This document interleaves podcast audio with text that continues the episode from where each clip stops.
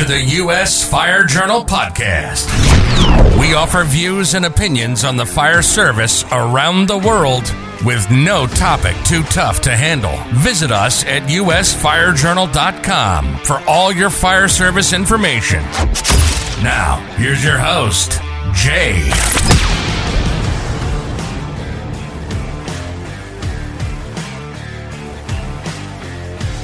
Good morning and welcome into the podcast. Today is January the 6th, the year 2022. And uh, a lot to talk about today, um, especially uh, for a Thursday, right? Uh, getting toward the end of the first week of January. Uh, new year, uh, same old problems though.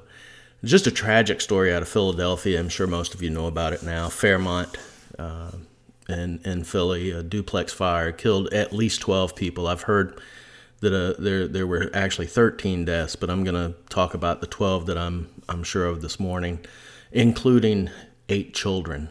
Um, for those of us who've who've been around the block for a little for a little while, we we used to hear these stories regularly. Um, seemed like uh, uh, a week didn't go by when you weren't hearing about a large loss of life and in areas of the country. Uh, it impacted every community. I, I think that these large uh, these these events where large numbers of people, uh, especially children, have died, they've they've gone down some in part, uh, obviously due to uh, the prevalence of smoke detectors, uh, perhaps more rigorous code enforcement, um, and just other factors that that have helped uh, sort of stem the tide on the, the fire deaths here in the United States. Still, uh, you hear about uh, 12 people dying and uh, in a fire, and it's sobering to say the least. Um, of course, uh, now you will have all sorts of people who would try to advance their own personal interests on the backs of tragedies. We always see that as well. Why did it have to happen? You know, the first thing was, of course, what's the timeline? You know, the fire department took forever and all this other stuff, and they didn't. They got there swiftly. Um, they were on scene within four minutes of the first call, and uh, you know, the you Philadelphia, they know how to fight fire, um, and the department there is is a uh, an outstanding fire department. Um, they know what they're doing. They protect citizens well, and if if uh, if they didn't get uh, those people out, it was because they couldn't be gotten out. And uh, but of course, after every tragedy, not just in Philadelphia, I don't care where it is, um, there's always uh, the shock of it, and then of course you have people who are looking for someone to blame. Uh, rarely is the blame ever affixed where it it it uh, it oftentimes needs to be laid at the feet of, and, and that's the people who are responsible for children and all that. But we don't know what happened here. We don't know the whole story. What I can say is my condolences go out to the families and friends, um, certainly to firefighters as well. Uh, this is a, a tragedy. Um, anytime you uh, anytime you lose a child, let alone this number of children, it has an impact. And uh, you know, just a horrific story. And so, you know, let's talk in general about this. Uh, what can be done? Well, obviously, the first thing is is code enforcement. Um, of course, you know, when we're talking about code enforcement, uh, lots of people seem to have the mistaken belief that uh, that fire marshals and so on and so forth that they can go into private homes tell people what to do. That's that's not the case. Um, obviously, with your uh, multifamily dwellings, apartment homes, things like that. There are fire codes, there are building codes, so on and so forth. But the impact of all of it, it, it comes down to this. Ultimately, uh, no matter what you require, uh, the occupant has to, uh, the occupant has uh, a responsibility, period. Um, you can require everything. You can inspect five times a week, and if the occupant doesn't want to go along, there's nothing you can do.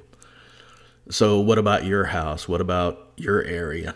Um, try your best to keep it as safe as possible. Um, you know, but but let's understand something. Buildings do burn. Uh, buildings with robust fire protection, um, they do catch on fire. People die. You know, people die every day. Um, so sometimes our best efforts aren't enough, but certainly we can start with code enforcement. We can start with accountability, uh, holding those accountable who should be held accountable and not allowing it to be passed along and down the line. This can go as far as code officials, city officials, um, all the way down to parents and uh, neighbors, things of that nature. You know, the accountability, uh, it has to exist as well. And if it doesn't, then, you know, not much is going to get done. It's people who want to talk about accountability, but then they want to be held accountable. Um, that's always an issue as well. Obviously, smoke detectors, we know that. We know that uh, smoke detectors have a huge impact. We also know that, that even in 2022, you have people, you go out, you put a smoke detector in a place, you go back out, the battery's gone. People don't want to change the batteries. People will say, "Well, why didn't why isn't the you know why isn't the city or county or whatever why don't they come out and change the batteries?" because it's your house. Because you have to, you know, it's hard to believe but You have to breathe on your own too. You know, you actually have to draw in breath and, and, and all that. Um, and, and it makes me angry when you when you hear about these stories. It really does because ultimately, um, we all bear a responsibility uh, for our own safety. Children are different. Um, adults bear the responsibility in large part for children's safety. It's why you have to teach your children there's not just one way out. You know, that used to annoy me when, when you'd go and talk to a class or whatever and and the kids would say, "Oh, I know which way to get out of my house." "Oh, okay. Well, what happens if the stairway's blocked?" And then you watch them and they're like, "I have no idea." Yeah. And again, some people say, "Well, you can't overload the little darlings." Sure you can. Kids will surprise you. They certainly will surprise you when they go and hide, so why not let them surprise you by knowing several ways out of a bad situation? And again, I, I always go back to smoke detectors. Um, those of us who grew up at a particular time, we know what it was like just prior to smoke detectors uh, being prevalent. Um, we we certainly uh, saw the downside, and, and there is a plus side with smoke detectors every home should have uh, smoke detectors. And it should be something that every adult is responsible for. If, uh, you know, you want people to live, do something about it. Don't just sit there. And uh, very often, I think that's what we get. We get people who are just waiting on everybody else to uh, to take care of their situations. Ultimately, um, you can have the best fire department in the world. You can be right next door. You can have, you know, two engines and a ladder in a house sitting right next door to the to the house where people are. And ultimately, if the people who live there uh, have no uh, no desire to to take care of their own, it's not going to matter. Conversely, you can live 15 miles from the nearest fire station, and if people care, then by the time the fire department gets there, they will have done everything they can to get everyone out. Sometimes it just doesn't work out. But the responsibility of it lies with the people in the house, in the building, in the business. They are ultimately responsible. Once the fire department arrives, the fire department assumes responsibility for the fire, but not for the conditions that existed before. That's the part that we have to start getting right. Again, um, you know, if if you aren't willing to say that we all carry the load in this, then there are significant issues. That's just the way it is. Um, that's life. That's the way it goes. And uh, life goes on, right? It does. Um, here's something else too, and I, I, I want to bring this up because I do think it's important. Interacting with children as as firefighters can be a huge thrill for kids. It can. It it can be a huge teaching moment. Um, I'm one of those people, and I'll admit it. And anyone who knows me is not surprised by this. Um, I'm not the kind of person who, if I see a, you know kids or whatever, I'm gonna be all like, "Hey guys, how are you?" And I'm not like that. Some people are. Those people are golden. They are. The the firefighters who love interacting and who say, you know what, this is my mission. It's great. But every firefighter has a responsibility uh, to teach. And teaching children is vital. And when we see a situation where any children die, um, then, you know, it brings home the point, I think, very well that everybody has a responsibility to teach children. Um, every firefighter, I should say.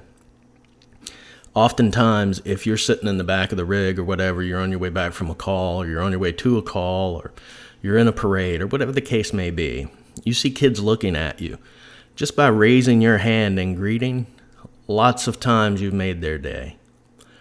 That means that later on, when you do get a chance to speak to them, or when somebody else gets a chance to speak to them, they remember that. They associate you, your action, with firefighting.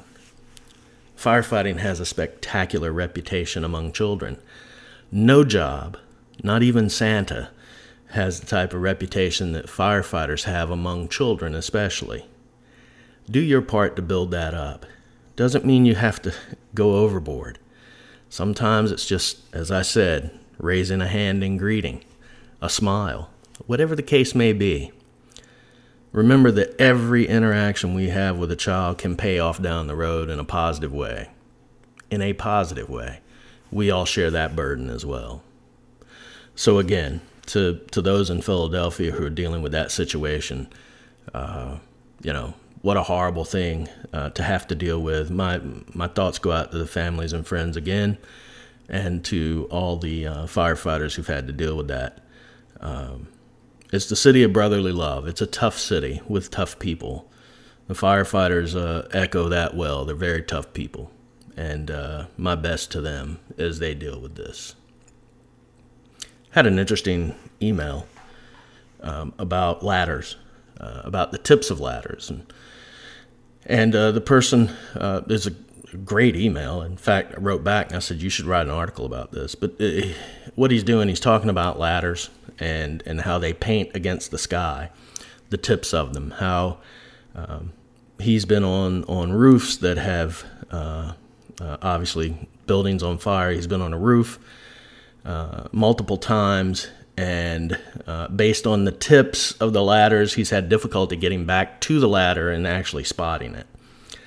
And he believes that uh, some sort of uh, identification, a, a, fluorescent paint, something of that nature, uh, that uh, allows one to pick up the tips of the ladders a little bit better, that it's a wise idea. He's a very compelling case, uh, very compelling argument, I should say. And again, um, and I'll say it now to him, just like I did in the email. Do an article about it. You got a lot of great data.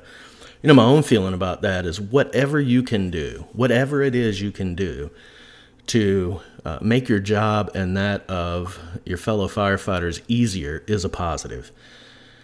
You know, I remember uh, years ago, um, it's probably been 12, 14 years ago, maybe. Um, this fire department had, had just, this was when uh, uh, apparatus color, the, the, the black over red, was becoming popular not just in Chicago but around the country. And and departments, I remember one department bought a, an aerial device, and, and it was uh, uh, it was a stick and completely black, and they were so happy with it. Um, and then I guess somebody pointed out that you know in the night sky, uh, it might be hard to find that tip. Um, in the night sky, you know, up against a building. You know what the ladders are basically uh, designed for, and uh, so they put some lighting up on it. Uh, the manufacturer did, and and they had these lights and all, which are great. Lights are awesome as long as they never go out uh, during that particular time when you need to use it at that moment. So I am. I'm aware of of uh, of how sometimes the aesthetic of something wins out over function and that's unfortunate. And it, it happens in everything, but it especially happens uh, in the fire service, where of course people are oftentimes concerned with with uh, how the rig is going to look in a parade or in a photo shoot, as opposed to saying, okay, this thing is going to have to save people's lives, including the people who ride on it. Um, what can we do to make sure that that this thing meets uh, all of our needs because ultimately in the hierarchy of needs of a fire department um, the aesthetic is way down on the bottom you're, you're, not building you're not building phones you're not building uh, structures that you want to win awards uh, it's a fire truck nobody likes an ugly fire truck. I mean, you don't. You know, I I ride around sometimes where I live, and and I'm forced to look at these fire trucks that go by, and they're hideous. I mean, they are. You know, they might as well be a Coke truck. You know, might as well be a a Coca Cola delivery truck. Um, that's about as much of a fire depart, or as much as it looks like a fire apparatus as one of those. But the bottom line is, is that you can get past that as long, as long as, uh, as long as the rig can do the job. You know, as long as this this aerial device can do the job and the engine can do the job. So aesthetics, yeah, I mean, I get it. We all do. Um, you know, there's an old commercial where I used to live, and it it uh, said, you know, God don't love ugly, so don't buy ugly cars or trucks. And it's a funny commercial, or was back then. This was in the early 80s. It was funny. I laughed. Uh, but at the same time, uh, we have to put aesthetics in its proper place. When it comes to life safety, it should never trump uh, life safety. Nothing should trump that. And here I'm talking about civilian lives and firefighter lives. Unfortunately, that does happen. I have listened to guys who want to spec apparatus. Um, I've listened. I've talked to people who have spec apparatus. The thing they're most excited about, oftentimes, the graphics on the truck. You know, they're like, "Man, wait do you see this?" And I'm like, "Cool." And and they have a really neat design, and it's a cool design. But that's their big thing about the truck. Yeah, we're going to put this right here, and you're like, "Yeah, it does look good." But why'd you buy this size ladder when you have these buildings over here. And that's when you get the look of, you know, people looking around and going, well, I don't know, what do you mean? You know? Here's the thing, and I was told this by uh, a person who has spec a lot of apparatus. Um, he said he loves going to different towns. He'll pull up to a fire department, walk in, just talk with the guys about the rig. He said he can tell right away whether the people who spec'd it knew what they were doing. And, you know, he, he told me all about it, and I agree. I can always tell as well. You can too if you just think about it. I love talking to people who say, man, this is a great fire truck. This truck fits all of our needs. And then you start asking questions and you watch them start flailing in their answers. And, well, but that doesn't matter. Well, yeah, but I mean, when's the time? When will we ever use that? Then you start realizing that it's the blind leading the blind. And uh, that's not good when it comes to, to public safety just isn't. Um, you know, the, the bottom line is functionality. Is it functional? Will it last? And uh, how serious is your city your town or county, whatever the case may be, how serious is it committed to, to serious firefighting? So, yeah, when, when you're looking at, at ladders, especially, um, you're on a roof. Uh, the most important thing when you're on a roof is ability to get off the roof at a moment's notice, right? I mean, we, we if you, you can wrap your head around that pretty easily. If you're on the ground and you need to run because something's coming down or there's an event, typically we take off running. When you're on a roof, you don't have that luxury. You can't get to the ground to begin running until you get off the roof. So it makes sense that we want to know where the tips of these ladders are. And and I already can hear some people saying, "Well, I'll know where it is because I'm the one that threw it up and I'm going to look at that ladder and I'm going to know right where it is." And that's great from from an awareness standpoint. But let's say you're on a roof and you start moving around. Is there only one ladder thrown to the roof? Is that a rule? How about as many ladders as possible thrown to the roof if you have people operating up there? Therefore, you need to be able to see where the tips of those ladders are. And oftentimes, not always, oftentimes it can be made more difficult based on uh, all of the above the smoke, the time of day, uh, you know, what's burning. I mean, let's face it, we, we all know what it's like to. Uh, what, what happens when you see something where, uh, you know, tires are burning?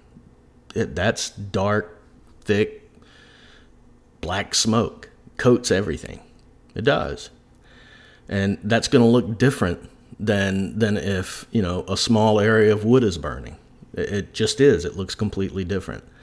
So all these things matter. So yes, being able to get off the roof, being able to pinpoint. And again, we can all sit here and say, well, I'm going to know where that ladder is because I just came up it. Maybe that ladder fell over. Maybe you're now on the other side of the roof. It doesn't matter. Bottom line is you need to be able to spot the, the ladder so you can get off of the roof. So, yes, I think it's a good idea. Um, of course, lots of people will say, no, it's not a good idea. We want all our trucks to look uniform, which is always one of my favorite things to watch people say that. Um, and it's like, where are you from? You know, where, where did you learn how to fight fire? You know, I mean, seriously. If you think that situations are always going to be the same, always, then I fear for the people who work under you because they're not. Situations are not always the same. It's the same people who will tell you time and again, well, we don't have to worry about that, about a 15 story building because we don't have one. Mutual aid, you ever heard of that? People come in and build. Just because you don't typically go on a mutual aid call doesn't mean that you never will go on a mutual aid call. You see, that's the key. It's why uh, people who don't deal with any sort of high rises at all, at all, they should be learning about high rise buildings. It's not something that you can just go, yeah, well, we'll never have that here. Really? Maybe in some areas you're absolutely right, and maybe you're saying, okay, well, you know what? I'm going to bet that we don't. Maybe you win that bet. But if you lose that bet, do you really want it, that loss to be pinned on the fact that you were too stubborn and or ignorant to, to want to learn? I wouldn't think so anyway. So, go do it. You know, learn about it. Um, also received an email. Um, actually, received quite a few. I'm going to use one as an example. Um, uh, that uh, was uh, questioning the uh, wisdom of uh, of advancing, or excuse me, of doing search and rescue without a hose line, without the benefit of a hose line, and uh, I guess it came from a podcast a while back. Um, but it, it's, it's a pretty well written email as well, although I disagree vehemently with the points made in it. Um, the first of which is uh, firefighters should not be exposed to any danger unless there is a life safety hazard that is immediately apparent. Well, here's the thing about that immediately apparent. That's a really poor choice of words. It's a poor choice of words, and it betrays a level of ignorance about firefighting that's a little bit staggering. When you get a call, and, and it's 2 a.m. in the morning, 0200, and you get a first alarm assignment four engines, two trucks, rescue. And, uh, you know, first due pulls up and, and, and uh, you have a commercial building that's burning. First thought is, you know, I, I guess if, if, if there's no life hazard immediately present that, that you can think of, then, well, it's a business at two in the morning. Surely businesses aren't open all night. And, and I guess part of that is saying, and you know what? If they are, oh well. It's writing people off. There are people who work all night. There are. Um, there are people who sleep at home during the daytime. So the ignorance of immediately apparent, there's no life hazard immediately apparent. Well, you can't run a fire department on, on that type of wisdom. Uh, in fact, lack of wisdom. It's, it's idiocy. You just can't do it. The bottom line is you're called to a place you don't know whether there's life there's a life there or not and ultimately that's your chief that is your chief objective is to save lives chief objective yes firefighter lives but citizens and if if you don't want to take the chance if you don't want to take the risk if you don't want to to be counted among those who look at at firefighting as something that is you know what sometimes we have to put our lives on the line to save other lives. If you don't want to participate in that, then by all means go somewhere else. Please, please go somewhere else. Because here's the thing lives have been saved where there was no, uh, no life hazard immediately apparent. Immediately apparent, that means that you're not even taking into account a primary search. You're not even concerned about a primary search. I guess if you pull up to a house and nobody's hanging out of a window, if they're in their bed asleep, you're not going in and getting them. You know why? It's not immediately apparent. It is a level of ignorance that is above and beyond uh, normal ignorance. You know, and I get it. Some places, firefighters simply don't want to do it. They don't, and and I would have to agree with a a really prominent fire service uh, veteran instructor who's from a department that fights a lot of fire who says, you know what? If you're scared, just say you're scared and go home. There's nothing wrong with being scared. There is something wrong with making a determination not to give any effort towards saving a life or toward even finding out if, a li- if, if there's life safety hazards present. It is, uh, for all intents and purposes, the betrayal of the fire service. It, it really is. It is an absolute betrayal of everything that the fire service has been built on, the giants on whose shoulders you stand. It is a tremendous betrayal. You pull up to a house and it's 1,200 square feet and it's fire's blowing out of every window. And I, we understand, everybody understands what it means to know that a building, at least from the first arrival, appears to be, uh, you know, you can't support, there's no support of life. But even then, you knock the fire down, you get in and you search. Why? Because we have hope that there are people there. Don't try to explain away a level of cowardice by saying that, yeah, it's not a survivable situation. Because frankly, it's it's it becomes apparent what it really is after you talk to people. Firefighting is not for everyone. It's not. Some people, you know, they like the idea of firefighting, but they don't want to put their life on the line. And I get it completely. I do. Then don't do it. Go do something else. There's no shame in it. You know, there are people that, hey, let's face it. If if uh, if you had to stick a gun in their hand and they had to crawl down a tunnel and, and try to get somebody, they don't want to do it. And I get that too. Don't do it. You don't want to be a deep sea diver? Don't do it. You don't want to fly jets? Then don't do it. But here's the thing if you decide to do it, and then you say, Yeah, I'm not doing this particular thing because it scares me, yeah, you've already betrayed yourself. You've, uh, period. You may say, I don't want to do it. I don't like doing it. In fact, it's probably the last thing I want to do, but if I'm ordered to do it, I got to go do it. You know what that is? That's adulthood. That's facing up. All of us have things we don't want to do, and in the end, we end up doing them. We're cautious, yes. Scared? Absolutely. Committed to doing it? Yeah, you have to be.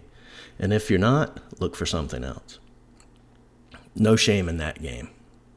Period. That's going to do it for today. We'll be back tomorrow with another edition. Until then, stay safe.